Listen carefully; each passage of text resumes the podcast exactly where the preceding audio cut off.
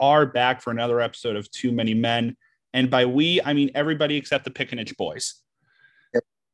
I'm here, Zach's here, Trish is here, and John is here. And I did Hello. that in that order because I'm reading it off my Zoom. What's up, everybody? What's up? Uh, John, you you are in a in a good mood on on this episode. Oh my god, I I I feel like my jaw still hasn't left the floor since Sunday afternoon. My God, what a freaking win! That that was that was big, and and we'll we'll get to that because Yeah. that that game just blew me away. Um, yeah, I think uh, uh, just a week too that in general had multiple games that it, like blew people away. Honestly, I just I, I was glued to my TV red zone that entire day. Just unbelievable comebacks. Re- listen, if you thought week one was crazy, week two is even crazier. But let's start with a team that we all we all shit on on the podcast on uh, Friday, the New England Patriots, who won against the Pittsburgh Steelers, seventeen to fourteen. Yeah. Yeah, it's tough for Mitch. Yeah, Mac Jones, 252 yards. Uh, Jakobi Meyers, nine receptions. Nelson Agholor, 110 yards and a touchdown. Yeah, he stepped up big for the Patriots. Yeah, yeah, and and I know Eagles fans know a little bit about him. Um, yeah, they don't like him very much. yeah, but we all last week we literally all picked the Steelers, We did. And we're we'll get to the the picks from from last week soon. Specifically, it was a very good week for Mr. Riley. Yes, it was. I'm taking those receipts. a very good week.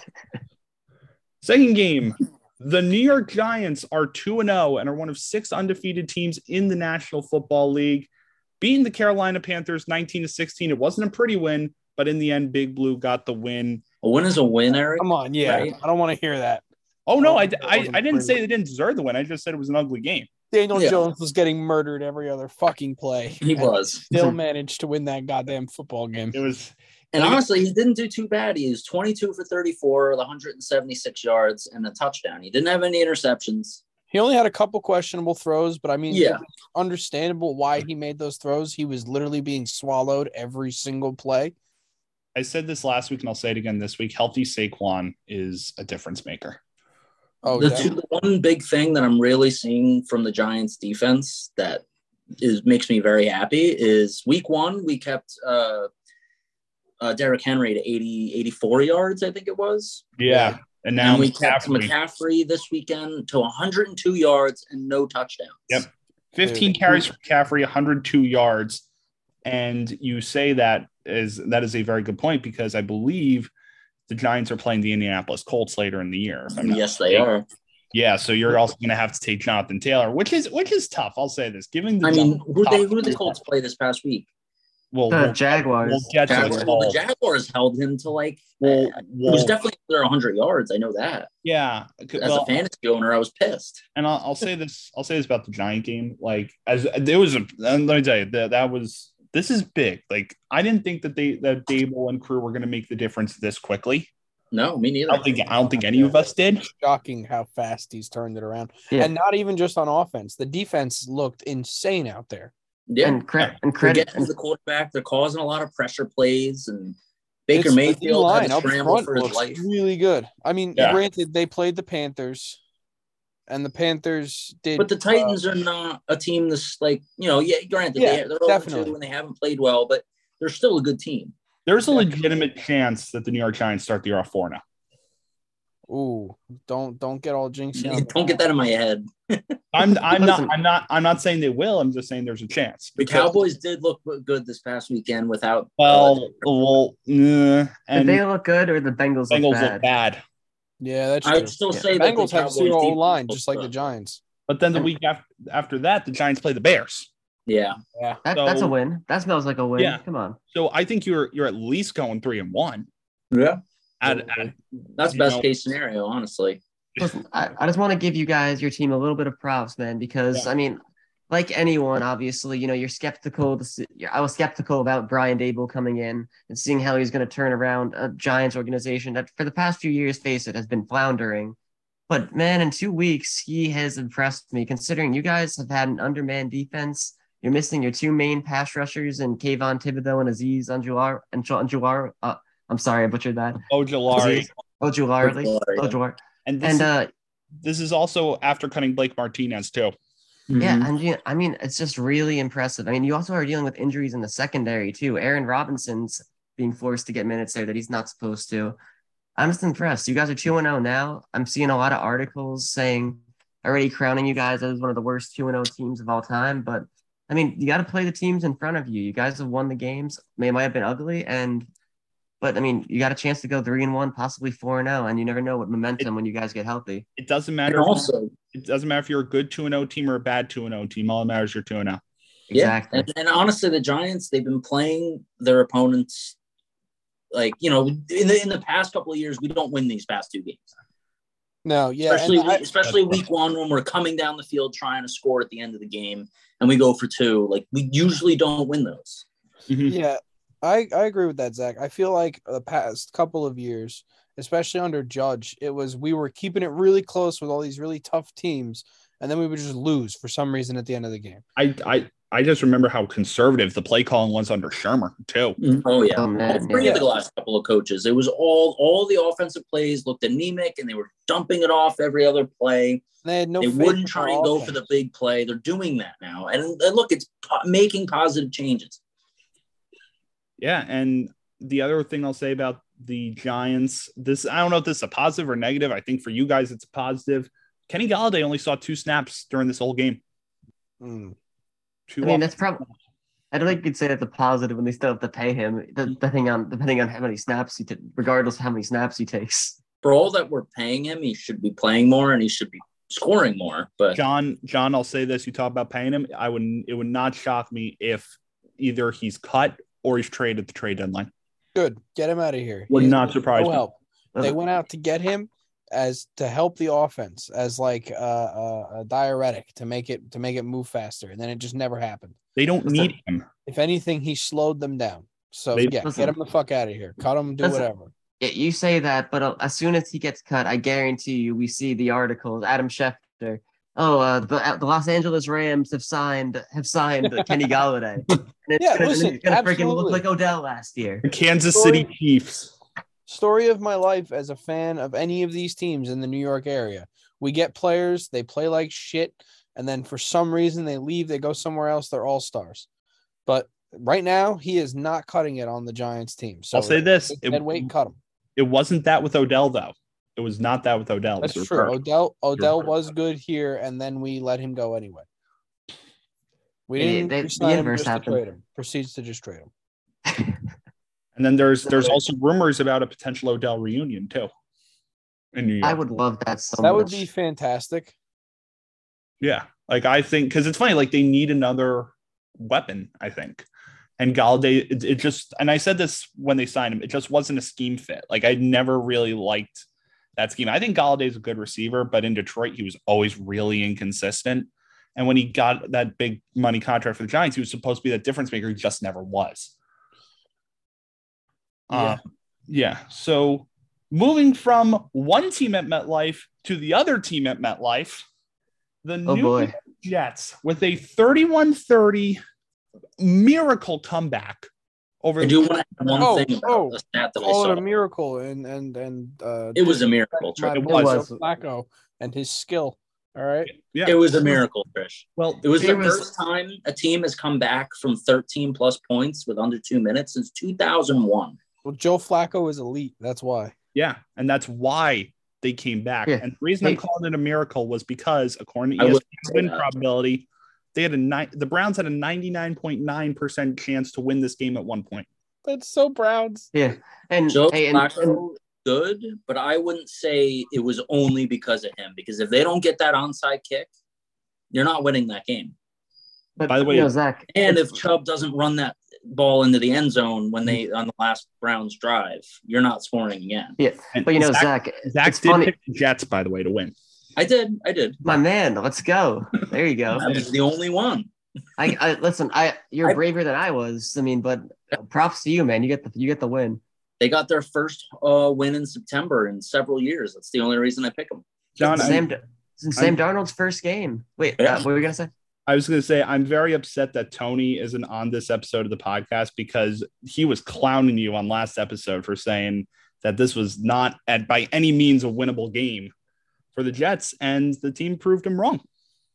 I mean, listen, I to be fair, it did not look good at a part at a point there in the fourth quarter, especially specifically a minute 53 left. It looked really bad with 13 minutes left, with the with up there down 13 points with two minutes to go, with less than two minutes right and no bounces. timeouts. Yeah. What? I said you got the right bounces. Yeah, I mean, the thing I'll say here is Zach. I think it's funny that you mentioned that it hasn't happened since 2001. Do you know who the other te- that team was who I uh, do. blew that? I didn't say it on the stat that I saw. It was the Cleveland Browns. Yeah. Really? It was the Browns. Wow. the The Brown, Iron- love that. the Browns is the Browns. Uh, you know, and you know, Yeah. what a way to start the Deshaun Watson era. You know, I saw some of the To be fair, signs. There's no Deshaun Watson. I, I saw some of the signs and the, the things that were going on at the Browns tailgate, and I was like, wow, just wow. Yeah. yeah. I mean, that's. I mean, you you had to you had to have seen that, right, Zach? Like the the, The signs. massage, the I did signs, see a few them, yeah. show. Yeah, I mean- as as soon as that happened, I think the entire, at least for at least in the state of New Jersey, but at least the entire country, I think, besides maybe Ohio, was pulling for the Jets in this one after seeing what was going on outside. Yeah. Football, the foot, the football god smiled upon the Jets for one day. Listen, Last time it'll ever happen, John. it's it's it's a good episode of the podcast when the Jets and Giants both win, and my team very much did not. Um, Even further from that, every New York sports team won this Yes, week. every New York sports team won for the first time since 2009. And Mm. we'll get to some other crazy stats because it seemed like it was the week of the underdog, even though the Giants were favorited. Um, They were. But speaking of teams that were underdogs, and me and Zach called this one 24 nothing. The Mm. Jaguars shutting out the Colts. Sir. Yep. I didn't see much from the Colts week one that made me think this team is, you know, diff- or able to turn it around after that tie. Yeah, like, and you can't be tying Houston. Yeah, but 24 nothing though. Yeah, now that's that's the problem. That's tough. You The can't not score a point. the Trevor, uh, Trevor Lawrence had 20, he went 25 for 30, 235 yards and two touchdowns. That's pretty good. Both, both to Christian Kirk. Um, Yeah. James Robinson has established himself as the lead back over Travis Etienne. Uh, and you want to talk, you want to talk Indy, the quarterback carousel, Matt Ryan, 16 for 30, 195 yards, and three picks. Hey, listen, if we're, if we're if we're pulling hairs here, I'm just saying Carson Wentz technically played better last year in Week 18. Carson did. Wentz, Carson Wentz played better on Sunday yeah. than Matt Ryan has all year. Oh yeah, hundred percent. But I mean, I mean, just when you consider how the, they just played this past Sunday, and you look at how Wentz and the entire the Colts team performed in Week 18 last year, you got to really think that Jim Irsay and like the like the Colts front office just kind of scapegoated Wentz instead of pointing the finger at Frank Reich and the whole rest of the team that also choked because, again, the same results but with less points. I mean, sure, Matt Ryan has not looked sharp at all this year, but I mean. Frank Reich, I mean, just what are you doing? I mean, I as a Nyheim owner, Hines owner in fantasy, he was going he was going off in the first drive. He had three catches for like 45 yards. They don't go to him at all the rest of the game. You've- Jonathan Taylor, your ama- your best like your top like three running back in the entire league. How does he get less than like was it 15 carries? He got nine carries for 54 yards, John. That is unbelievable. That is is- unacceptable. That's unacceptable. And honestly, I think Frank Reich's seat should be pretty hot. Honestly, I think it should be boiling right now. I if was- I'm being honest, after I these was just- past two weeks. I was just going to ask you guys do you think the Colts should consider firing Frank Reich after this? Absolutely. You think so? Yeah, I oh, was. oh yeah. I Losing mean, to the Jag, getting didn't they get blanked by them week 18 last year? that's and that's Three why points they had. They they Yeah. you could have fired him last year. You no get, way you they get should have been embarrassed by the Jaguars, you know, last week, end of the season, whatever. This is a brand new season, brand new team, brand new quarterback. You have no excuse now. And you go Yeah, out there and you get be blanked fair. by the Jaguars. They are still a joke in this league, and you're gonna let them embarrass you like that? That that coach should be gone. To be fair, it's Matt Ryan. It doesn't matter who it is. Matt Ryan was in the Super Bowl three years, four years ago. Matt Ryan was seen as what- we lost. Matt Ryan was seen as an upgrade over Carson Wentz, though. Yeah. And that gonna- too. Everyone was act- all excited. Yeah, we're gonna act like the talking heads weren't just gonna say like, oh, Matt Ryan's gonna add the intangibles with his leadership. Okay, but he's also adding tangibles with three interceptions, you know. So I mean, like, is that really worth it? Now, the other question I have for you guys is this. This is kind of a, an interesting one that I was thinking of last night, especially after the Monday Night Football demolition of Tennessee by Buffalo. Mm. Can the argument be made that the Jaguars are the best team in the AFC South? yeah. yeah. That's saying something, isn't it? It's what it looks like after week one and two. yeah, like I'll say this: like the Jaguars have, first of all, they've looked miles better than they have the past three years. Definitely. miles better. Doug Pederson doing wonders over there for that offense. Tough test for the tough test for the Jags though this week against the Chargers, but still that is a very very positive thing to see down in Duval. By the way, shout out to Zach for not knowing what Duval was. Duval Listen, County, baby. Like that at me. I mean, listen, I don't know. Duval. Duval. I mean, I mean, listen, and I was waiting for you to explain yourself. Nah, there's no explanation. It's just I had no idea. So, from probably the worst game of the weekend or the Sunday slate to arguably the best and an early contender for game of the year, the Miami Dolphins scored 28 points in the fourth quarter to win a 42 38 shootout over Baltimore. And if any of you watched this game, you knew how amazing this was. Q Trish and his Tua slander. Yo, honestly, he, he played great. I can't slander him this game. Tua Come back to me in Tagovailoa. two weeks when he throws six picks, and then I'll start slandering again. Well, he Tua- threw six, yeah. so Yeah, he threw What? six. tou- He threw six touchdowns, tying a franchise record and 469 yards. Yeah, no, listen, kid went off. I can't I can't hate on that performance. But Lamar Jackson also went off, running in for two. Th- know Uh, what? he ran in for one, but he carried the Ran in for ball for, one? 119 yards and threw for three more. Because Yeah, he was- can't yeah. do anything else but scramble and run.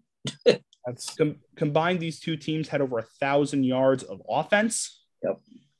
Um, Rashod Bateman, this was his coming out party. Four receptions, 108 yards in his score. Mark Andrews, nine receptions, 104 yards in the score. And for Miami, Tyreek Hill and Jaylen Waddle, we were worried about each of them getting the ball, had 11 receptions each. Tyreek Hill, 190 yards. Jaylen Waddle, 170. Both had two touchdowns. oh, We also saw our first uh, kickoff return for a touchdown in this Yeah, game. shout out, yeah, Yeah. shout out Devin Duvernay for opening this game right with 103 yards. who I picked up on fantasy in one of my leagues, but didn't start him. Ah, happens. Okay, I still won. That, that see, that's good. Is it the Dyn- was it the Dynasty League, No, the uh the Oakland League. the Oakland League? Oh yeah, yeah. About the Oakland League, I lost to Trish, who forgot to put in a running back. Oh. yeah, oh, oh, oh, Eric. Oh, Eric. I saw a meme that absolutely killed me and it reminded me of you and I felt really bad for you. But it was uh it was a guy and it was like when you're feeling really confident, there's only two Monday night football games left and you think you're gonna win, and then it was just death over his shoulder, and it was um oh fuck, who do I have? That's Allen and Diggs. I got Stefon. Yeah, I got Stefon Diggs, yeah. Like it, it's crazy. 42 points on Monday night. He got he got you 45 points, and now I had I had to scramble for a quarterback because Trey Lance is now out. So I had pick up Mariota. Oof. Oh, that. I, I it was the best one available. I'm sorry, I wasn't going Geno Smith, Davis Mills, or Shout out to a league that I'm in where I have Trey Lance. He got injured. I went to the uh, the waiver wire, and there is Aaron Rodgers ready to be picked up. wow. Yeah. Wow. Yeah, Listen, you like you like Marcus Mariota more than the elite quarterback Joe Flacco? Listen, J- Joe Flacco is only going to serve me well for a couple weeks. Mariota, the way he's actually been playing, might serve me well for a little bit longer than I thought. yeah. That's Like- true. Like the although the Falcons are losing, and we'll we'll get to the Falcons game in a bit. Like Mariota's been playing well. He's going looks into this year's the 12th. He's going into this week as a 12th ranked quarterback. What was that, Zach? Oh, I said he just saying he looked great against the the Rams. Yeah, he did. He uh, he really really did. And even though they're 0 and oh no, oh, yeah, he because Ridder got hurt, right? Or he hasn't no, hasn't been Mariota since week one. It's been Yeah, Mariota since week yeah. one. Okay. Mariota even looked good week one. I forgot who was I, playing. I, I think you're confusing him with Matt Corral for Carolina. got hurt. Probably. It's his job to lose, though. I think Mariota. I agree. I mean, like if he keeps playing like this, they have no reason to go to an unexperienced rookie like Ridder. I mean, he's the fifth rounder, so let him sit. Yeah, and we'll and we'll we'll talk about the Falcon game in a little bit, but let's go to the the rest of the NFC South, where the Buccaneers won. You want to talk about ugly games, twenty to Yeah. ten over New Orleans, and this one was not pretty. Snooze fest of the game. Tom Brady avenged his kryptonite, finally beat New Orleans for the first time as a Buck in the regular season, 190 yards and a touchdown. Leonard mm. Fournette, 24 carries, but the big story for this was Mike Evans and Marshon Lattimore getting in a fight, and resulted. Did you know this wasn't- suspended? This wasn't Mike Evans and Lattimore's first fight. Oh yeah, I I, I saw that. This Yeah, that- they fought uh like a couple years ago when Mhm. Jameis was still on the team. yeah, and with with no Mike Evans pending, of course, the suspension. If they have got if they have Godwin and Julio out again, their receiving corps is looking mighty thin. So they decided to sign Cole Beasley to a deal. And I will say this: while Brady may now be one and five against the Saints in the regular season, I believe he's now what five and zero against Microsoft Surface tablets in the regular season. So Oh, you know he's got that going for him. I saw that, and also I saw Sean Payton say during that fight, "That's when I wanted to be on the sideline the most." So what started this fight? Because I, I see here it says uh it says Brady's temper flare uh flares as Bucks. So It's did because- Brady cause this fight? No, Lattimore was talking shit and then They probably mentioned was pushing against another buck, and then Brady kind of walked over and said, Fuck you, bitch. And then Lattimore started screaming at Brady and kind of almost pushed him. And then Evans came in with like a 15 yard running head start and just smashed Lattimore right in the chest and pushed him to crumpled him to the ground like a little rag doll. and then proceeded to get tackled by a Saints player. And then it was just a whole tussle between both teams from there. I love when he was asked, he was like, "That's Tom Brady. What you want Yeah. me to do?" It's Tom Brady. What do you expect? That was that was my favorite part. Is as I didn't even s- like I had it on on you on the other TV, but I was like, oh wow, this is great. And then they talked to Mike Evans, and then I saw the quote, "Tom Brady. What do you want me to do?" And I just burst out laughing. I think every Ah. I think every Buccaneer player, whenever they question Tom Brady uh, for the media, should just respond with, "It's Tom Brady. What do you want me to do?" Yeah. Just for the rest. Honestly, what do you expect me to do? The man has seven Super Bowls. The man's got an Yeah. infinity gauntlet of Super Bowl rings. I literally can't say anything. He'll snap and my career will disappear. I, he, he is he is the Thanos of the the NFL. come on. Um, as Detroit was favored for the first time since 2020, they made good use of it, winning 36 to 27 over the Washington Commanders. All of you laughed when I said Detroit would win. Didn't I pick the Lions too? Yeah, I think let me I did. look because I I did write down week week two. Uh, you picked the Lions. Uh, I believe. Uh, yeah, Trish, we all picked the Lions except Zach. How dare you? All right, good. you can laugh at Zach though. Last week, everyone called me a fool for thinking they would have a chance against uh who did they play last week? Eagles. The Eagles, and they almost beat them. I, I'm with these. Li- uh, I'm with this Lions team. I've drank the Kool Aid. I'm in. Dare I say it? These Lions might be kind of sneaky good. They might like they have a their like offense looks really good, and their defense. Hutchinson looks as hyped so far. Mhm. Three sacks of Carson Wentz, by the way, in the first half alone. Yeah, I mean, and Yeah, and that's all. Uh, I think two of them was because of uh, my boy uh, Aidan Hutchinson. Well, that's why. I still what- don't think that's what Carson saying. played poorly though. Carson no, he Wentz didn't. Carson Wentz He not didn't- played poorly. Three 337 yards and three touchdowns. That's yeah. Thirty- you can't- you know. What'd you say, Zach? He was thirty for forty six. Thirty for forty-six. That's still not bad, but I'll say I'll tell you this for Detroit though, the, the difference maker, Amon-Ra St. Brown. Yeah, Yeah. Two carries for 68 yards as well as nine receptions for 116 yards and two touchdowns. And this offense is just getting going because they're getting Jameson Williams back, presumably later in the year. For Jared Goff, this has got to feel good, right?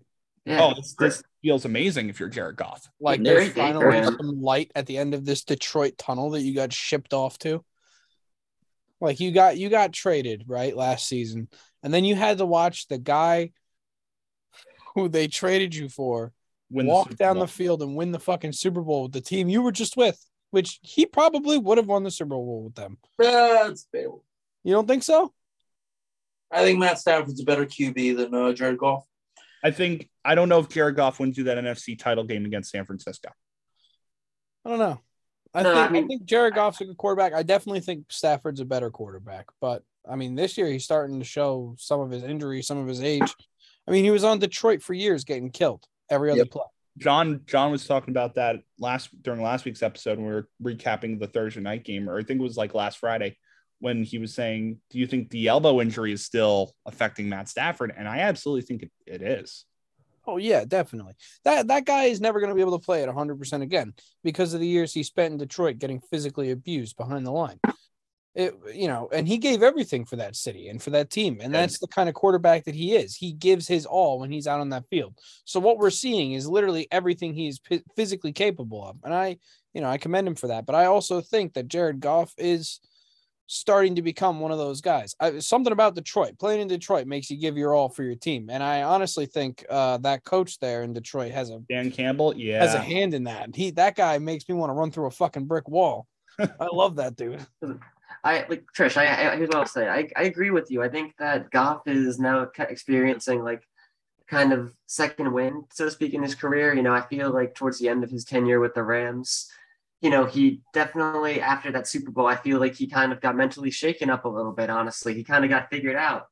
Not gonna lie, and I think that might have honestly mentally shaken him until the point like where you know last year, the first half of the season in Detroit, he didn't look the same, right? Until they finally got that win against the Vikings. And ever since then, you know, he's been playing with, you know, more confidence. And if he can play with that confidence, you know, and with the weapons they have around him in Detroit, he really does have the potential to be, I don't know about the quarterback of the future, but at least he can earn a spot somewhere else. You know, he seems, if like Jimmy G can be a starter on a team and get you an NFC title game, why can't Jared Goff? I feel like Jared Goff has a better arm. I honestly think at this point with Goff, Detroit likes to stick by their quarterback. If Goff can show a couple of good seasons here, I don't think they're going to move on from him. I think they'll just stick with him for a little There's bit. there'd be no need to. Yeah, if you have a serviceable quarterback in Jared Goff, why would you go and get a rookie, someone that you're going to have to train up and have them figure out the new system and all this when you could just keep Jared Goff and have him play for you? I think, you know, if Dan, as long as Dan Campbell is head coach, I think Jared Goff will be quarterback. And the thing with Jared Goff is now that the, you know he's in Detroit, there's no more pressure of being the number one overall pick. Yeah. You know, That's true. and I, Yeah. I think I think that was getting to both him and the man selected after him, Carson Wentz. I think both of them had that that mental thing of living up to those expectations, and it's a lot tougher in LA and Philadelphia, two of the biggest markets for you know for sports in, in the country. Now they're in Detroit and Washington, and you notice how there's not that many eyes on them anymore, and you see how well they've been doing these first two weeks. Very promising start for Detroit, being that I think that they're the top three offense and points scored. And yeah, a lot of that has to do with Goff, you know, improving this year. They got, and like, you know, like you said, can't wait till Jameson Williams comes back to really see what that offense can do. And the other thing I like about Detroit, one of the best offensive lines in football. That's why Jared Goff is doing so well too. Oh, and D'Andre Swift, that we haven't even touched on him. Oh my god, yeah. Literally, he's we some of us predicted he'd be having a breakout year. He's cur- currently in the mix for a breakout season. Yeah. Averaging 10 yards per carry, believe it or not. Well, I very, very wish, I wish very greatly that Tony was on this episode during the next game. The 49ers beat the Seahawks 27 to 7, but that's not the story. It's Trey Lance leaving early with an ankle injury that will sideline him for the year, as it is presumably Garoppolo in San Francisco. Well, it is Garoppolo in San Francisco. Yeah. Now He- San he Francisco, every- He wins too. Yeah.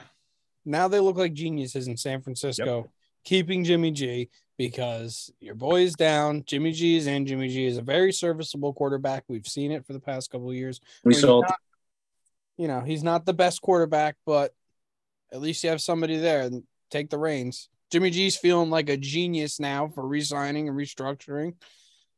He's going to get that signing bonus. And he just beat the team that he was rumored the most to go to in the offseason as well. Yeah. You know, and that's and that's got to feel good.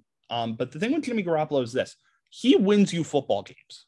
I don't know, how, like through whatever way he gets you the win. Like his career record is impeccable. I don't know how it's as good as it is. It yeah, it, it really does baffle you because he's not, you know, he's not the best. He's not the most most athletic. He's not the fastest. He doesn't throw the most touchdowns. He doesn't throw for the most yards, but he gets results. He's a game. He's a game management quarterback. Yeah, and and he because of Brady. yeah, and he manages it really well. yeah, and it's it's it's because it's because of Belichick. And honestly, with quarterbacks, Kyle Shanahan is a very, very, very good coach. He threw for 150 yards, 54 yards, and one touchdown. Uh, Geno Smith struggled 24 for 30, 197 yards and a pick. However, Seattle's leading rusher was Rashaad Penny with only 15 yards on the ground. Oh my god. Seattle in total had only 36 rushing yards for the game. That's tough. That's not going to win you football games. Nope. Granted, I don't think that's Seattle's goal this year. But if they if they want to at least try, you know, that's not the way uh, to do it. We can say that they don't want to win football games, but they beat the Broncos last They- week. they So what did, the but Broncos I- trying to do. I, I and let's well we'll get to that game next. But I think that's more Denver just beating on themselves than Seattle. Like Denver gave that game away. A multiple. Hundred percent. Speaking of the Broncos, let's talk about the Broncos. 16 to 9 in a low scoring affair against the Houston Texans. Uh, Russell Wilson, 219 yards, one touchdown. Okay. Expect a little bit more against Houston. That uh disappoints me in a way. He was 14 for 31 on his passes. Yeah, He needs Yeah. to be I don't like he's got wide receivers. he does. And Not- even though, even though, got receivers that can serviceably catch the ball. yeah, and even though Jerry Jeudy is um is questionable and he left the game early with a shoulder injury, still you got Courtland Sutton who had 122 yards. Uh, when KJ Hamler comes back, you got another weapon there. Albert O didn't record a single reception this entire game. He's a really good tight end. I don't know what the game plan is here. And also Javonte Williams uh, against Seattle had was it 12 targets today or on Sunday, only one reception, 10 yards. I- I don't know what's going on out there in Denver, and I'm not really sure, but it seems like it should be more than 16 to 9. And there's Yeah. already questions and finger pointing going on at Nathaniel Hackett. Yep. I, I I think a big problem though is yes, they do have a good receiving corps on paper, but they did have a good amount of drops from their receivers last on Sunday, five drops, I believe. So that definitely doesn't help Russ. But like you said, I mean, Javonte Williams, you have a young running back who's I have a feeling he could break he could easily break out this year. He has the talent. And like they're just refusing to use him. They're not using the running backs enough. I mean, they're just so determined to let Russ cook or whatever, but it's not even working out. Broncos country isn't riding just yet.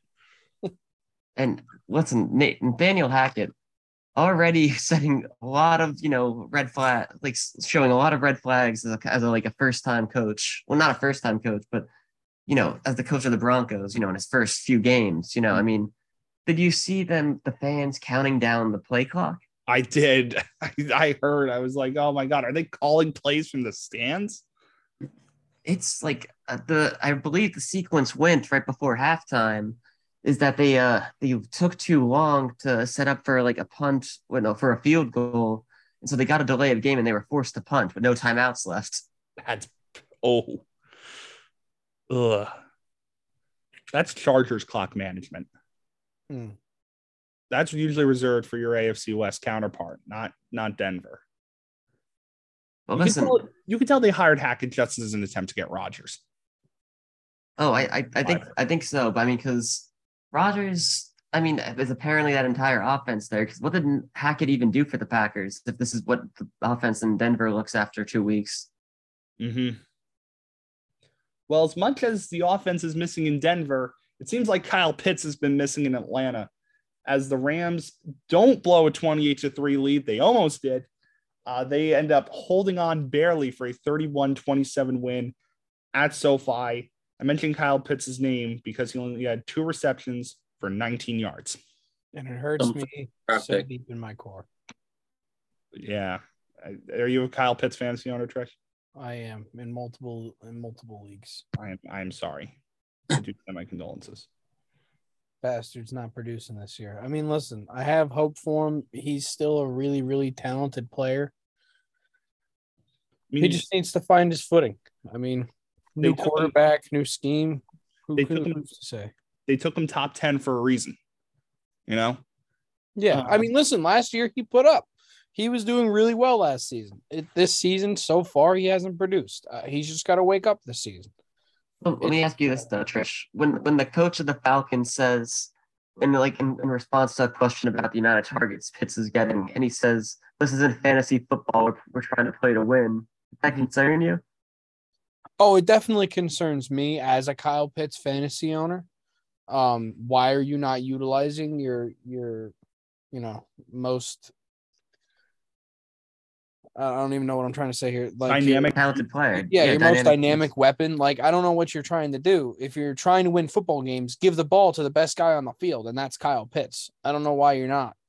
Somebody asked Kyle Pitts if he was getting frustrated. The quote he said was, "It's early. It's a long season. It's a 17 game season. Could go farther, so I'm not getting frustrated." Yeah, I mean, you know, maybe they're just trying to keep him healthy for later in the season. Maybe he's nursing an injury that you know they just don't want to tell us about right now. Um, you never know, or they're just using him as a decoy right now, and Now they're just keeping him as a loaded gun, waiting Now to the- go. The other interesting thing is, and John, this is this is where you come in. Me and John went to Jets camp on August 19th when they were doing the scrimmage against Atlanta. We didn't see any of Kyle Pitts. Oh yeah, no, he was like invisible on the field. Mm-hmm. Yeah, maybe he is hurt right now. Maybe and maybe he is trying to something. come back from something. But your other top 10 pick, Drake London, eight receptions, 86 yards, and a touchdown. He is paying off in spades. Good weekend for the rookie wide receivers with Yeah. with London showing what he has and Garrett Wilson, you know, especially too. How I about forgot this? to mention how him. about, how about London, Olave, and Wilson all leading their team in receiving yards? You love to see it, honestly, man. The receivers coming out of college these days are actually nuts, honestly, dude. Nothing like it was earlier in the decade. You know, these receivers are coming out polished, NFL ready, right out, right off the bat. It's crazy. Let's transfer. Yeah. Over- let's let's transfer over to the Rams side of things. Matt Stafford, 272 yards, three touchdowns, two picks. Darrell Henderson, 47 yards. Cam Akers, 44 yards on the ground. Cooper Kupp, 11 receptions, 108 yards, two touchdowns. He is this Rams offense. Oh, Dog. Allen Robinson got a touchdown as well. Cooper Kupp is my fucking boy. He always will be to the day I die. I love Cooper Kupp. He's he's such a good player. He's oh my god, he's so good. that's my first round pick right there. He's ridiculous. I have him in the dynasty league. Oh, my MVP last year. He's gonna be my MVP this year. He's he's just a different breed of wide receiver. And usually this level talent wide receiver, they don't get a Super Bowl ring. I'm really glad to see Kupp getting a Super Bowl ring. Yeah, and he wasn't really that true number one receiver until last year when he had that monster season. Yeah. It's crazy how he fell to the third round of the draft. It's insane to me. Yeah, arguably one of the one of the greatest rises for a receiver though in the last few years, you could say. Oh, absolutely. Definitely. Well, well, Zach, it's it's your time to to bust on us for this one as the Arizona Cardinals come back from a 20 to nothing deficit to beat the Las Vegas Raiders 29-23. The Raiders are 0-2 on the year. Kyler Murray finally wins on a Call of Duty weekend. Yes, he does. 31 for 49, 277 yards and a touchdown. He is rewarded with extra time on the Call of Duty beta. The Um, yes. Beta. I'm sure he went right home after that and played the beta and and did His it live. homework clause is paying off. That's all I'm gonna say. Yeah. Well, it didn't pay off last week, but I'll say this: going one and one against the toughest division in football. I know we we put the Cardinals over the Coles on last week's episode. They deserve some props for for coming back from this one. Yeah, and what an impressive performance by Kyler Murray, dude. The Yeah. the plays that he was making in that fourth quarter. That that's, I think we we all talk about the two point conversion. Just Mhm. that was unbelievable. Twenty seconds, and he just completely freestyled and improvised, and this showed what only what makes him so special in this league. You know, because only he can make that play, or probably Lamar. You know, anyone with that kind of quickness. Only like there's only a handful of players like that. It was really, really, really heads up by Kyler, honestly. And he, again, he's doing this without D Hop. Yeah, I mean, it's who's the who is he throwing to this past weekend? Hollywood Brown, Hollywood Brown, Greg Zach Dortch, Greg Dortch, yeah. the human Dortch. Man, I'd love to see it. The human Dortch. I think he had a touchdown, didn't he? Uh, he did have a touchdown, four receptions, 55 yards, and a touchdown. Derek Carr, 252 yards, two touchdowns.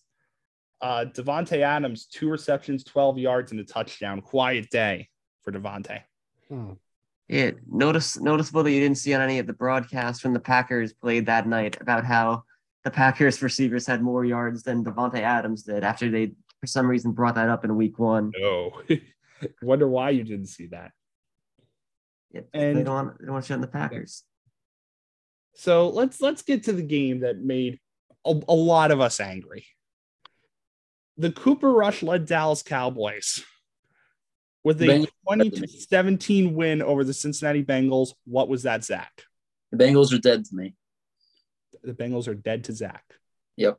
That is that is it. It is over. It's over. Because they're- you, You- Super Bowl. you bought back into that pool, didn't you?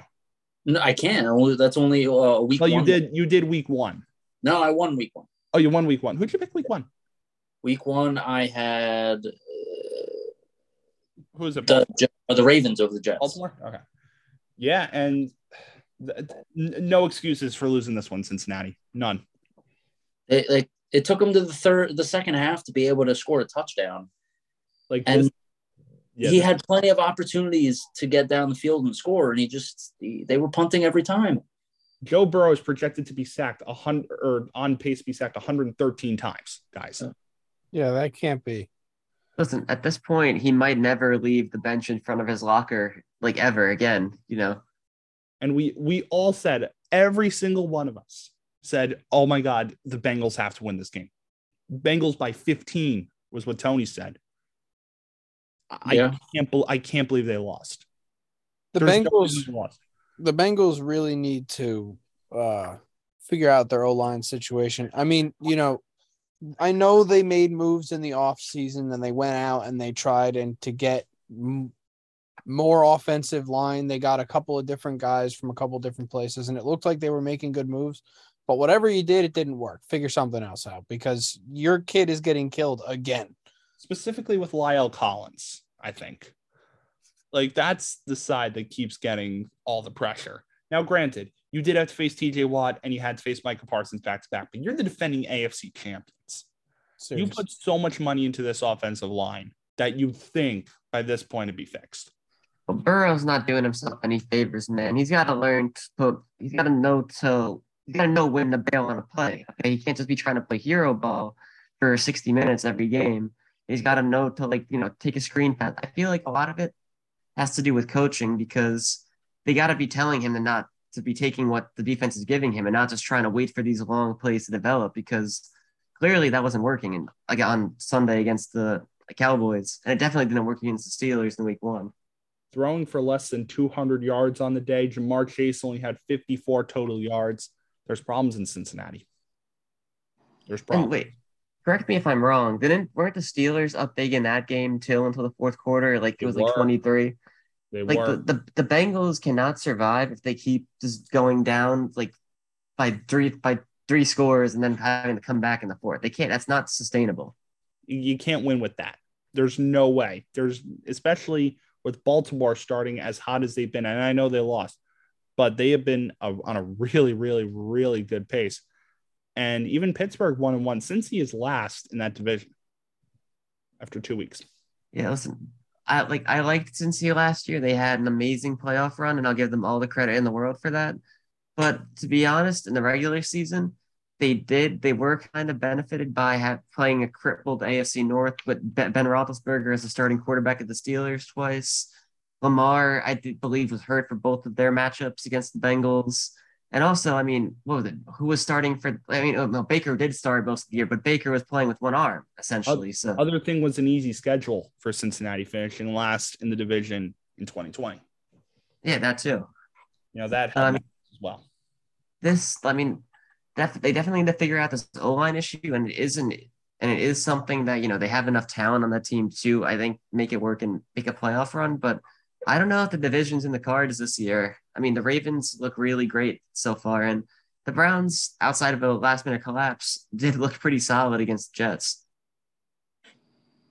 Yeah, and and the Bengals have those very Jets next week, you know. So And we'll, the- we'll see. Jets got a, hey, my Jets got a lot of momentum right now, man. You never you never know what a comeback like that can do for a locker room. And you know, Cincy is down right now, but that also could mean they're going to be extra motivated to you know kick our ass next week. So we'll Yeah, see. like you said, I think Joe Burrow is still staring at his locker. Still, uh, sta- he might he might never stop staring. Aaron Rodgers continues his ownership of the Chicago Bears franchise, winning 27 to 10 on Sunday night football. Yeah, This- he'll never lose to the Bears. Why, why was them. why was this game on Sunday night? Why? Bears Packers rivalry. It's it's not a rivalry when one team consistently wins. I'll hit It's you with true. that. Yeah, you call the Vikings Packers a rivalry. I know they won this year, but The Vikings you- have won a lot of the time. it's usually one and it's it's usually one. Yeah. and- we usually They split. we usually split with Green Bay. Like if, if if we lost every game against Green Bay, I would have said it too. But no, the um and the thing is this with the win, the Packers have tied the Bears for the NFL's all-time winningest franchise. Huh. Let's go over the, the stats. Aaron Rodgers, 234 yards, two touchdowns. Uh, but the story here is just the lack of offense from the Bears. Justin Fields threw the ball 11 times, completing seven passes for 70 yards and one pick. that's wow. How does that even happen? And like, how do you only throw 11 passes over 60 minutes? And not only that, how do you only have 70 passing yards? I mean, you were down the entire game.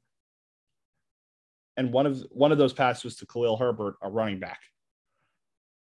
Just, I mean, it was this. This wasn't a monsoon. This wasn't a monsoon, dude. But like, what? Well, there's no excuse for this And, performance. and by the way, I saw that field in Lambeau. Don't hit me with the frozen tundra. like, You know, that was a clear field. It was a great night in Green Bay. Come Like, on. I like I don't know about you guys, but there were there was a point within that game where I just could I knew it was completely out of reach. And I just like realized that the Bears are not going to be competitive at all. And I just turned it off. I just kept checking the score to see how my fantasy players were doing. Yeah, They were I turned it off. competitive in the quarter, and then that was it. They scored that first touchdown, and that was it. Yeah, and me and, and me and Zach were hyped. we were I was They're up I- 7-3. Let's go. just before they scored that touchdown. I bet eight dollars on them. Yeah, and the other thing is you are not using Darnell Mooney right, Chicago. Nope. The, the, One, the one Bears reception, one reception, negative four yards. like the Bears passing pass catchers over two weeks are like are are dead essentially. Cole Kmet zero catches in two weeks. I, Mooney, I think his you said he has one catch, but it's for negative four yards He had one like catch, negative four yards. And It's- David Montgomery, two catches, 14 yards. Montgomery is the lone bright spot in that entire shithole, like an offense that you that, that, that they like that they're calling an offense at least. And It's he- offensive to the eyes, honestly. And even he had a bad game week one, too. Well, everyone had a bad game week one. That that actually that that's an excuse. That that was a monsoon, but like this this this past game just really is confounding to me. I mean, it's like Matt Nagy is still there on the sideline, That's- the ghost that- of him. That's what I said in the group chat. I was like, my God, it's like Nagy's still there. That's what it It's- feels like. And I mean, this it stands out even more when you saw how you know good the Lions played earlier in the day. It's just like what what the hell is this? and somehow the Bears are one and one, same record as the Packers. Monday night football game one was just the the end of the Tennessee Titans. This, this was it. This was the final blow, forty-one to seven, at the hands of the Buffalo Bills. It was a slaughter. It was a slaughter.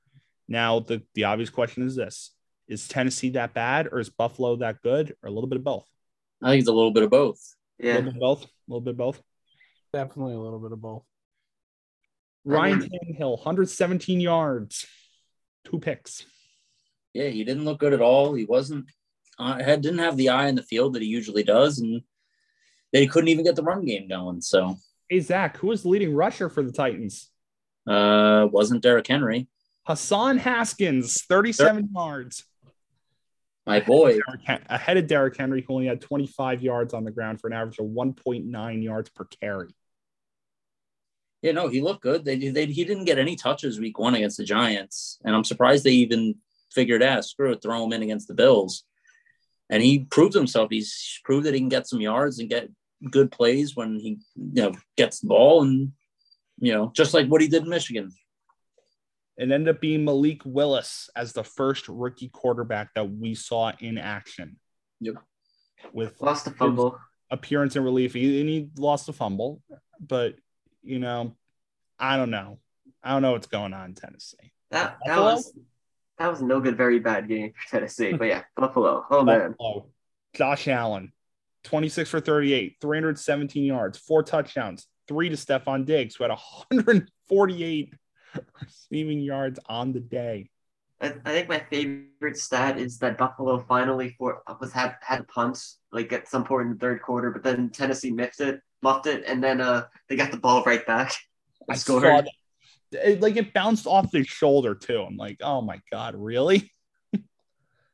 Everything going their way, man. I, I believe they have the most points scored in the NFL and also the highest. I think that the highest point differential because they also have allowed what seven points this week to the Titans and what was it?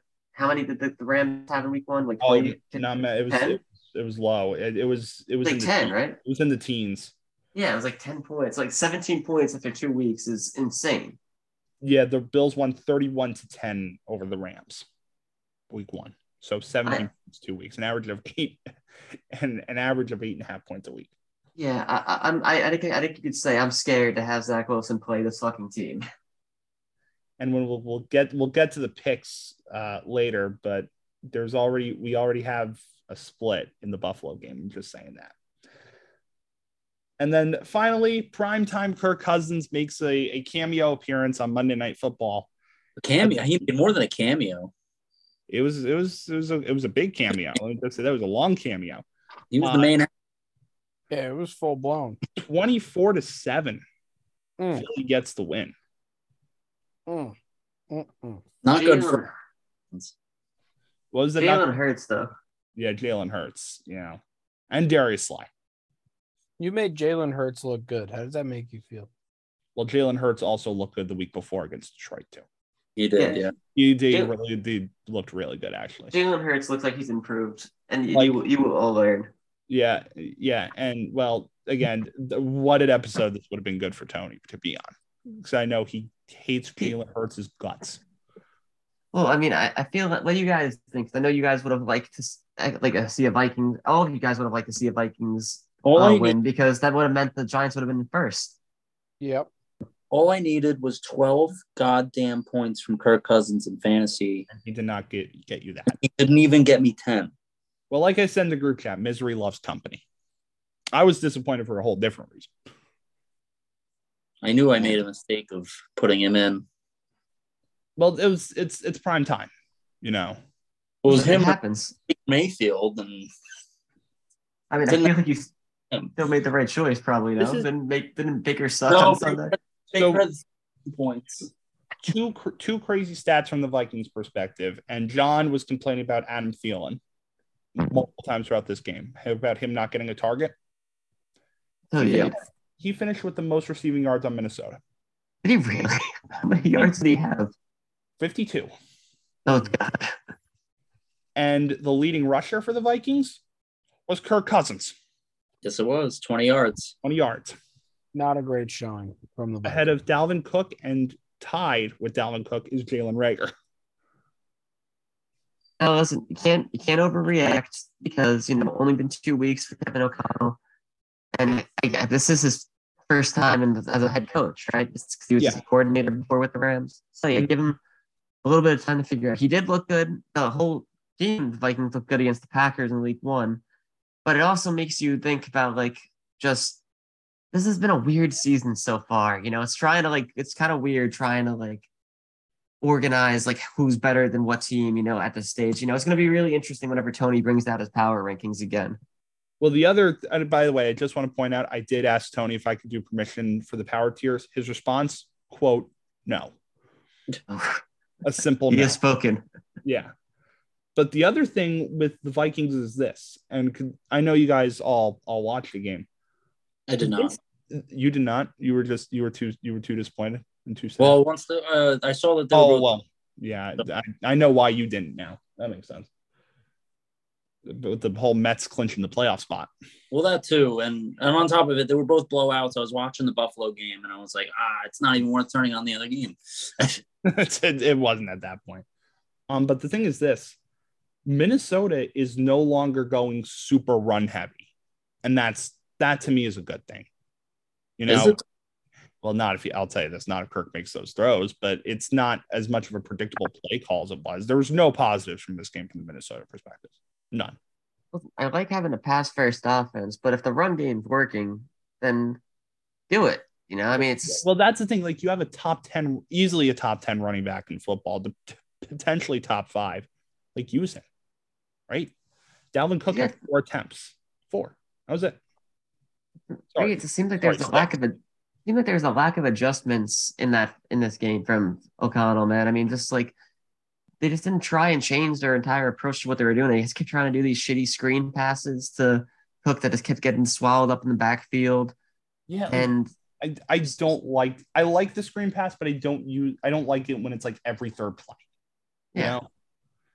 Um Harrison Smith 13 tackles, that's good. Um but yeah, banner day for Jalen Hurts. Banner day. un- unbelievable performance actually from him. If it wasn't for that little uh, bobble in his hands by uh, Kenneth Gainwell, I believe he would have been perfect on the day. That's that one interception, not even his fault. My my favorite thing though is that in John's fantasy league, my quarterbacks are Jalen Hurts and Tua Tagovailoa. Oh my gosh, dude! I am You're- riding I'm riding high.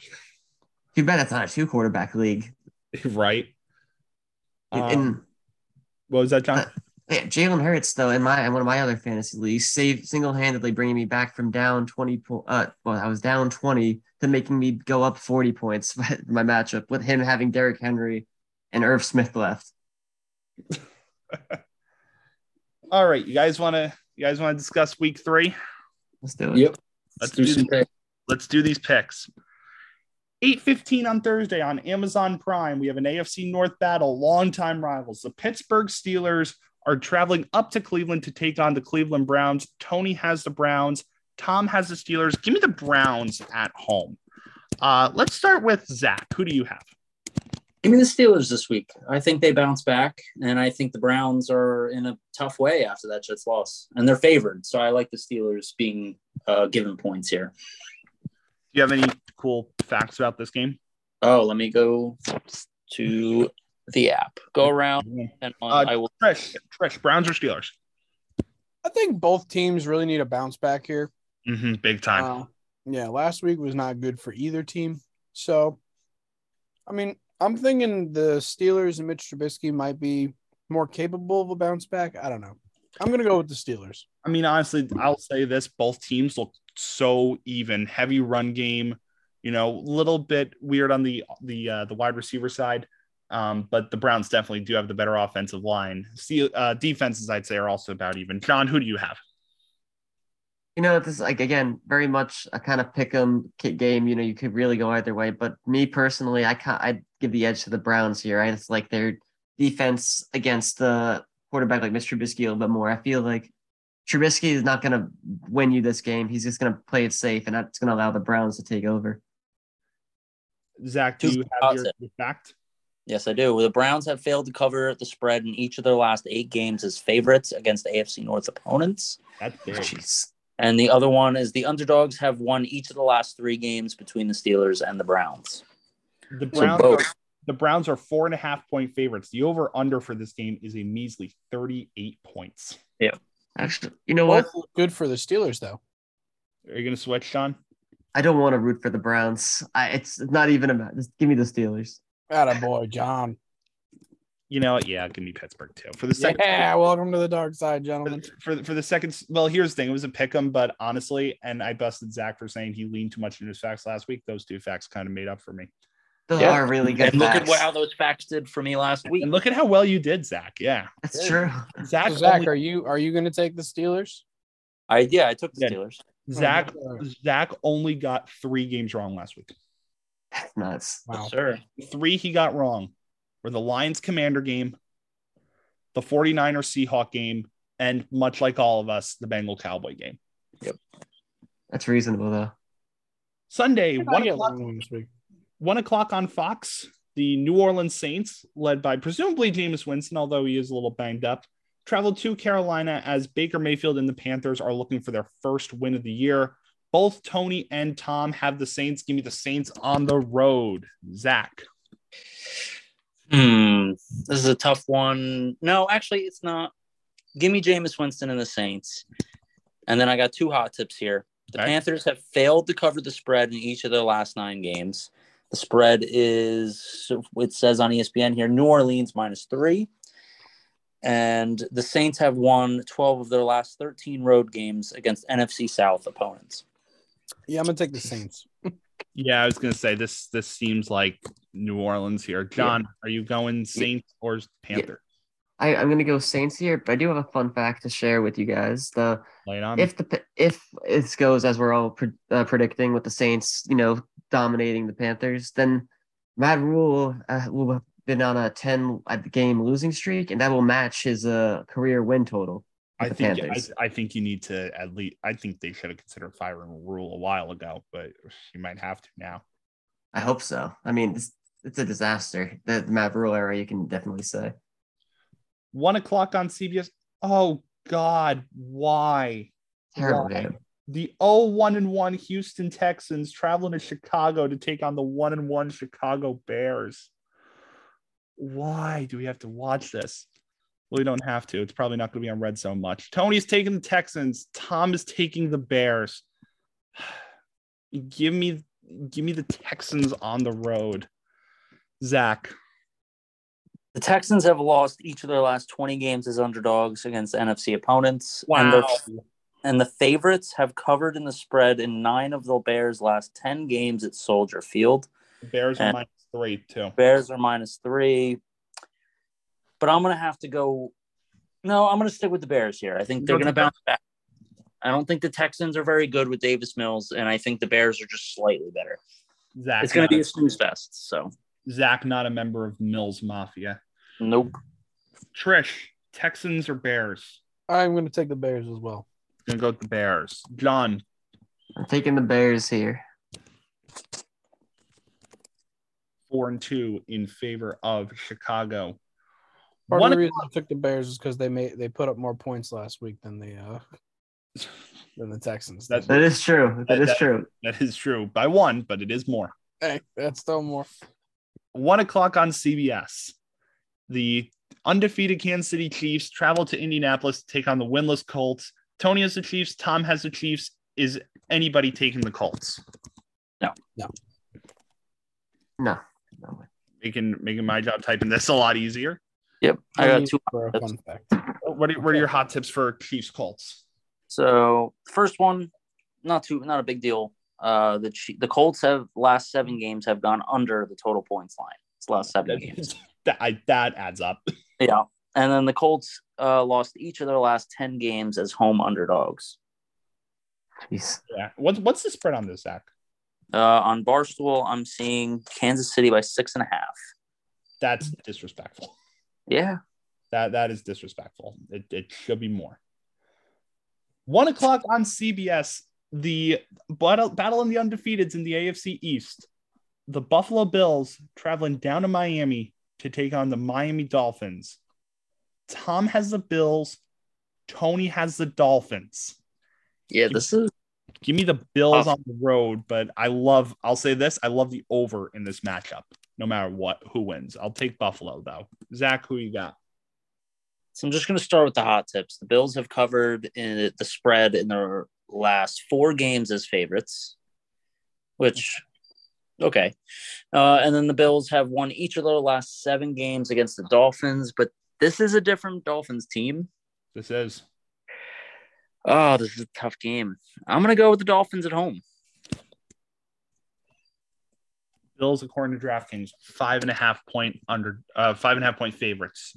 Buffalo is Trish. Bills or Dolphins? I'm gonna take the Bills. John? I'm not convinced by. I'm not a believer of Tua still. Listen, six touchdowns, great performance. Wow, Yeah, almost thrown for 500 yards and six touchdowns. Yeah, listen, I, I, I don't on the road, by the way. I still need to see more. I need to listen. Honestly, I'm not even joking here. Like, I mean, listen. Yeah, you had one good. Mitch Trubisky had six touchdowns in a game. Okay, in 2018, anyone can do Yeah. that. Okay, He's also he's Nick- also he's also an MVP. So once Tua gets the MVP, that that slander better go away. you, you know who's tied for the NFL record in touchdown passes? Eric Who is that? Nick Foles, seven touchdowns. Mm-hmm. I What is- that game? What kind of how how much of a franchise quarterback has he been? He's one with the ring. I'll say that. That's true. That's true. I'm not saying Tua can't win a ring one day as a backup. Now, now, that Tom's not here, we can say that. That's true. That's an that's an earned ring, by the way. Very, very much an earned ring. One o'clock on Fox. Dan Campbell and the Detroit Lions traveling to Minnesota to take on the Minnesota Vikings, my beloved Minnesota Vikings. Tony's got the Lions. Tom has the Vikings. I'm going to take the Vikings at home, although it would not shock me if Detroit ends up getting the win here. Zach, who you got, Lions or Vikings? Uh, the Lions have covered the spread in each of the last four games against the NFC North opponents, and each of the Lions' last four games have gone over the po- total points line. I'm going to take the Lions here. You know what? I'm actually going to change mine to Lions too. I just remembered that we gave Jared Goff and the Lions their first one last year, and and that just doesn't. Actually, nah. I'm going to stick Minnesota. It's a home game. Trish, Lions or Vikings? I'm going to take the Lions. I already told you I drank the Kool Aid, and it is not going to stop. John, you going with the purple people eaters or you going with the kitties? Nah, I'm with Trish on the Kool Aid, man. I'm I'm, I'm taking the, um, the Lions through and through. I believe in Dan Campbell and Jared Goff. I'll say this: the Lions are six and a half point favorites, though. I don't think there's any way Minnesota covers. Just say that. One o'clock on Fox. Lamar Jackson, the Baltimore Ravens, almost made a voice crack there. Traveling up to take Mac Jones and the New England Patriots in that team's home opener. Tony's got the Ravens. Tom has the Ravens. I'm going to take the Ravens as well. Zach, Ravens or Patriots? Ravens have lost seven of their last eight games. And then each of the Patriots' last six games at Gillette Stadium have gone over. I think the Ravens are going to spoil the home opener here. I think the Ravens need to turn it around from that big win or big loss uh, against the Dolphins, and I think they're going to do it. You know, and the thing about the stat with the 78 games, many of that were with Tyler Huntley and a very injured defensive. Yeah. personnel. Trish, Ravens or Patriots? I'm going to take the Ravens here. John, Ravens or Pats? I'm taking the Ravens here. I'm not really a believer in the Matt Patricia offense, the offense led led by the Patriots. John, that's your first bird team of the day. Well, listen, it's probably a few bird teams I'm taking today. Looking down the list, One o'clock on CBS. Oh, this should be fun.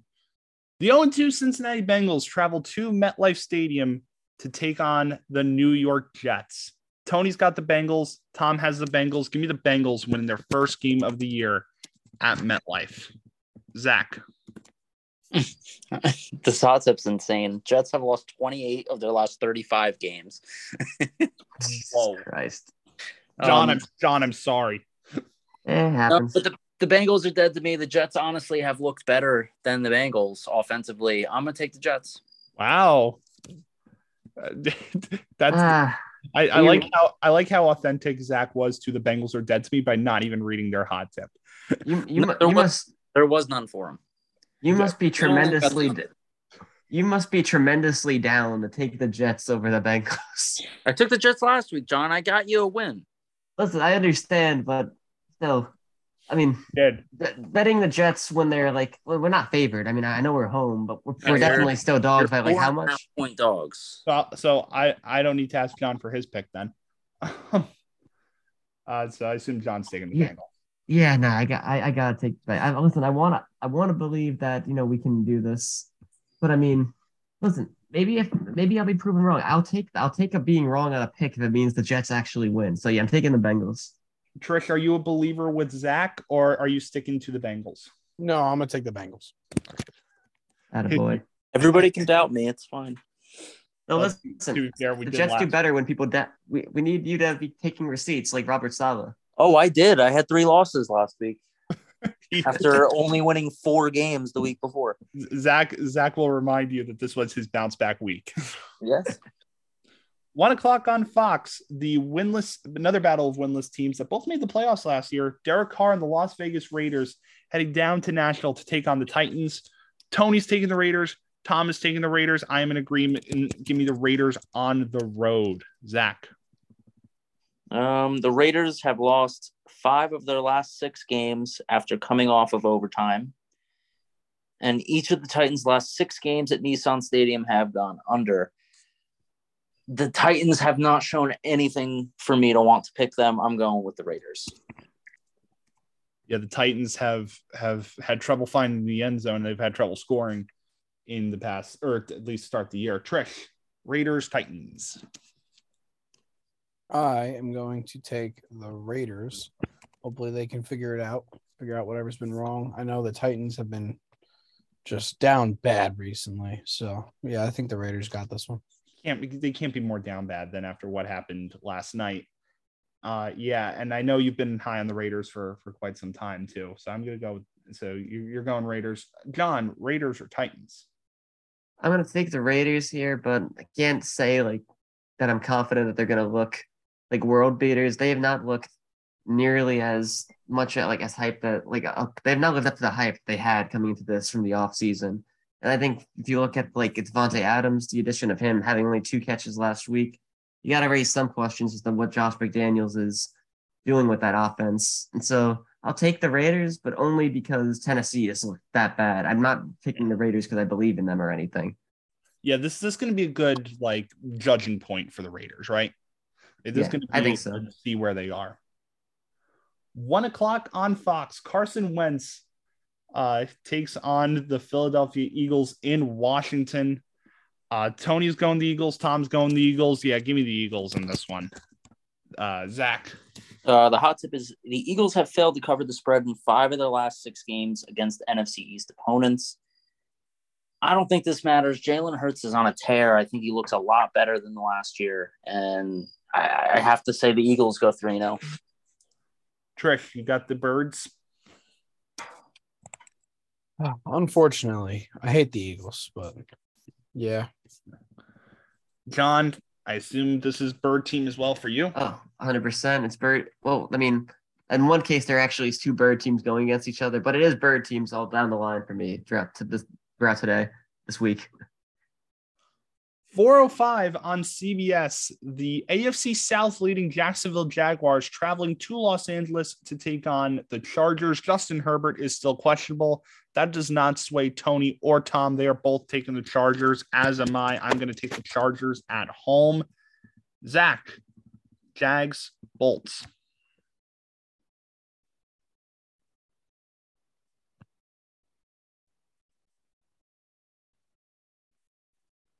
Zach? Zach? Oh, I didn't realize I pressed something. It's in driving safe mode. I don't know how that. That, that's a new one. Wait, it muted you again, Zach. and and it muted you. We will skip. Z- Okay, or never mind. You hear me? We'll Now we can hear you. Yeah, we got you. Okay, so I uh can I get a Herbert clause? I'll give you a Herbert clause. All right, because if Herbert's in, I think it's going to be the Chargers. If he's not, I think the Jaguars could pull it out.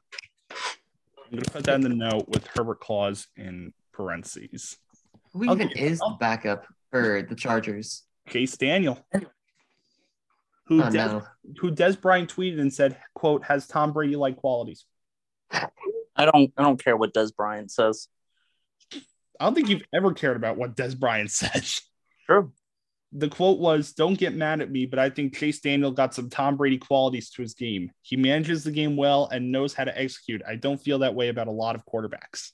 He knows how to execute. Doesn't mean that he does execute. Zach, sounds like you're getting mad at him, and that's the one thing he asked you not to do, Dez. you're doubting Chase Daniel, much like you're doubting Cooper Rush. Yep. Trish, Jaguars or Chargers? I'm gonna shock the world. Fuck uh fuck a Herbert clause. I'm taking the Jags outright. Jags straight Yeah, up. Like, yeah. You know what? I like that. I respect that. I respect that. John, are you taking the Jaguars or are you taking the Chargers? Listen, I'm gonna. I'll take the Chargers, but I don't need no Herbert clause. Chase Daniels has got it. Wow. Okay. Yeah. Listen, Jags are gonna jag. The Colts. The Colts choked last week. One Okay. that- Wow. Yeah.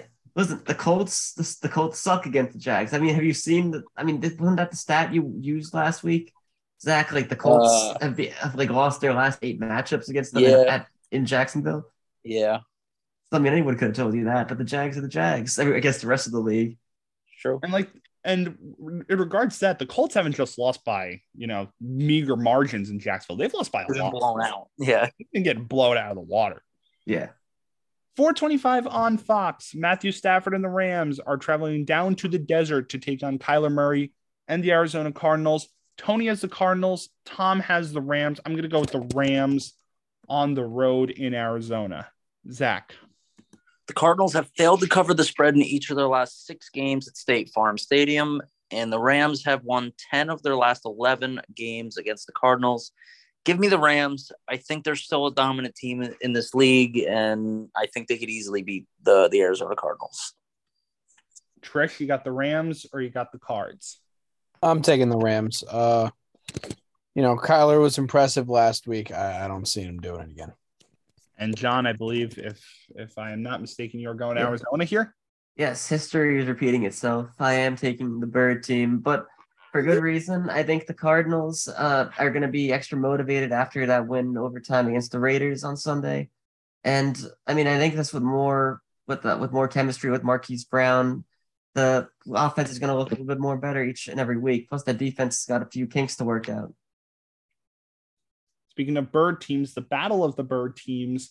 A good old fashioned Bird Bowl. the 425 game on Fox as the Atlanta Falcons travel up to Seattle to take on the Seahawks. Tony and Tom are both taking the Seahawks. I was going to take Atlanta, but the 12th man makes such a huge difference in Seattle. Give me the Seahawks at home. Zach, who you got?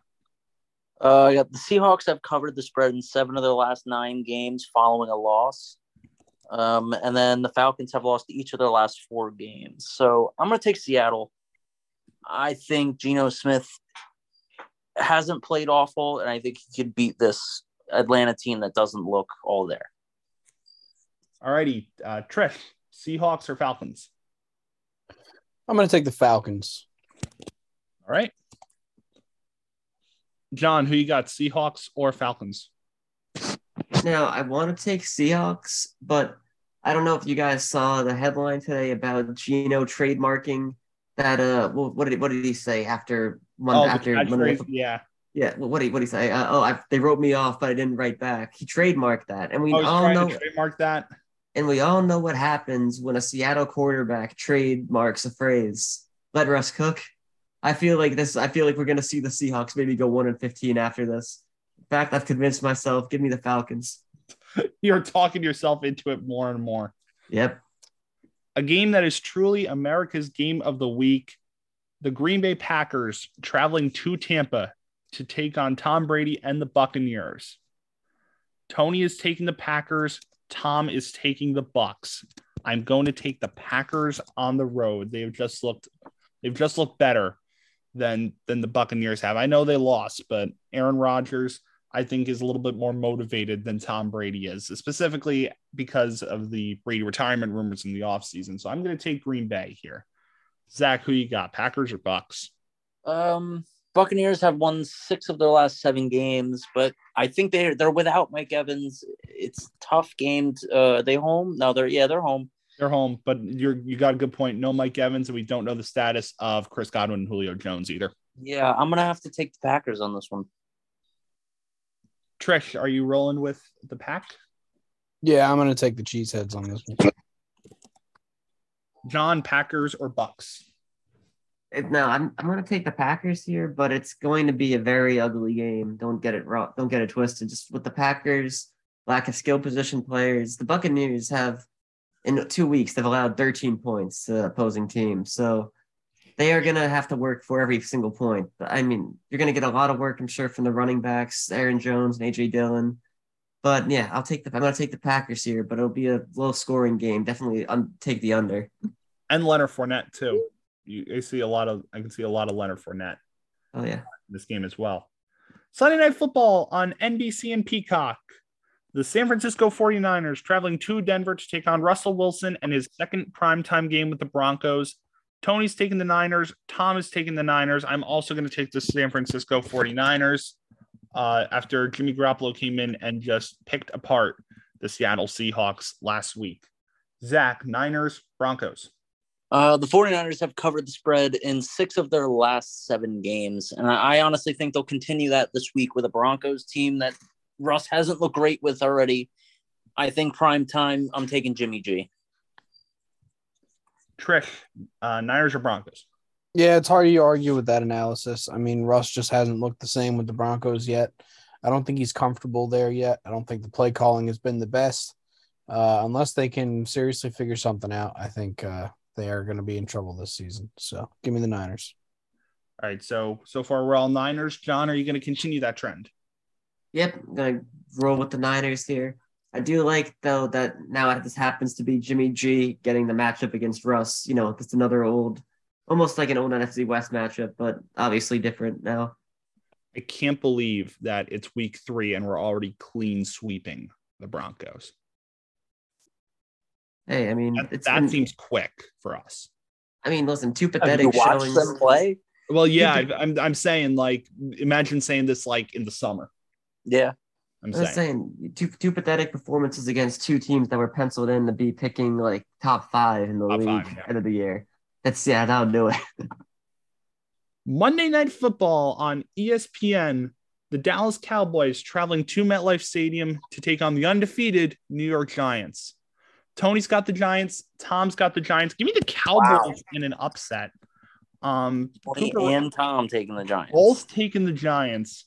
Um, I'm going Dallas in what could be considered an upset here. Um, although you know Cooper Rush has not looked fantastic, he is two and zero as a starter, and I think that this. Well, first of all, I think this game's definitely hitting the under, but I think this is going to be a really close game. You know, in the teens. But I have Dallas getting the victory here. Zach, Speaking of the under, 12 of the Giants' last 13 home games have gone under the total points line. So that would be a good bet.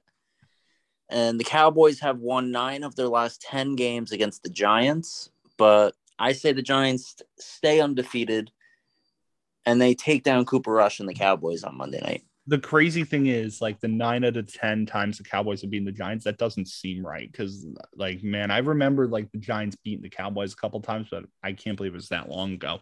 Yeah. I mean, Also, have was that covered- last year? Yeah. they are 100% on the season long cover. Oh, really? Uh, Trish, Cowboys, Giants, I'm going to be taking the Giants. Giants. Yeah, unlike Tony and Tom, I'm not a fair weather fan. I've been saying they're going to win every game this season, and uh, I think they're going to go three and zero now. John, who you got? Cowboys or Big Blue? Now this is another tough one, but I think Cowboys defense in the end will give them the uh, edge over this because yes, the I, I've been giving a lot of props to the Giants for the first two weeks, but I think that they've been playing up a little bit to the comp their comp like to against some bad competition. The Cowboys are a real test, probably the first real defense they've had to face. So we'll see how they do. But I'm taking the Cowboys. I like I like the word real defense. I mean, listen. I mean, do you think the uh, the Panthers or the the Titans are all that? I do, I do not know. No. So before we go, uh, before we wrap this episode up, Zach, do you have an offense or a defense for us? I've got a player. Oh, we'll, um, we'll do guess the player. You guys want to do guess player? I'll- I'm good with that. Yeah, I'll, I'll save my offense for the, or it was a defense, but it was a tough one. So I'm going to save that for when Tony's here too. Okay. Um, We'll do guess player, sure. So, in keeping with the football season, um, this player went to Notre Dame for college. He was drafted by the Giants in 2005, and the last team was the Raiders in 2015. Okay, I've got a, I've got an, i- I've got an idea. Got a couple ideas running through my head. There's one that keeps coming to my mind. Okay, I got, I got a name, but I want to, I want to hear the other guesses first. All right, Trish, you go first. I have no guess. You have No no guess? guess? Really? Zero. You can't think of any Giants player. Who ended up on the Raiders? Yeah. Yeah, No. tough. Oh my god. Okay. John, Can, just give me the. gonna Can you give me the real hints again? After this. Can you please give me the hints again? I'm sorry, man. He went to Notre Dame for college. He was Mhm. drafted by the Giants in 2005. And then in 2015 was his last team, the Raiders. Was and he was the How offensive long, player. Or no, how long was defensive he on the you said, I'm Raiders for? Just the season? I didn't say if he was offense or defense, but Yeah, Oh, and and he didn't say how long he was with the Raiders. How long was he with the Raiders for? doesn't say, just his last team. Last team Raiders.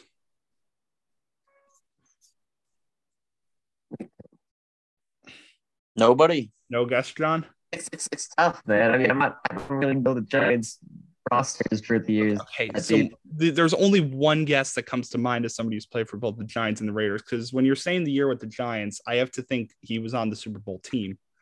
Yeah. And the more I think about it, this guy was on both Super Bowl teams, and he ended his career in Oakland. Is it Justin Tuck? Yes, sir. Uh, yeah, that makes sense. Yeah, You know, that guy had the Christian- coolest mask in the NFL ever. I like. I like yeah, the. you couldn't think of him. I like the ah. It makes sense after no guess. None, not at all. See, I don't Justin, fucking know. I don't know where Justin Tuck went after he left. see, I never knew Tuck was so young when he was on that Super Bowl winning team. I didn't know he was like up, up the third year in the league then. If he was drafted in 05. Listen, the, the two things that that are cursed is Justin Tuck on the Raiders and Ahmad Bradshaw on the Colts. First, first images. Cursed images. All right, so that's gonna wrap up this episode. Congratulations to the New York Mets Making the playoffs. for clinching a playoff spot. We're gonna Yes, have sir. we're gonna have that debate next episode because of the uh the wild debate that occurred in our group chat over the champagne in the locker room. Again, that was not for the playoffs. yeah. Before we uh, before we wrap up though, I do want to want to drop one bit of news. LeBron shaved his head and embraced the baldness. What does this mean for his legacy? Oh, oh, what does this mean for his legacy? Oh, How many points does he? How many points do you think legacy points does he get added? And, and as Katie would say, well, you know, Michael Jordan was was uh, bald at one point too. Do you think he? Do you think this opens the door a little bit more? Maybe. it, it, it, it might, for all you know.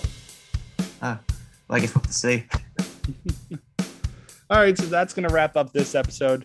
Be sure to tune into every single episode of the Too Many Men podcast. You can catch up on all our former episodes wherever you get your podcast SoundCloud, Spotify, you name it, it's all there. And yeah, we will see you later this week for another episode of Too Many Men. Bye, everybody.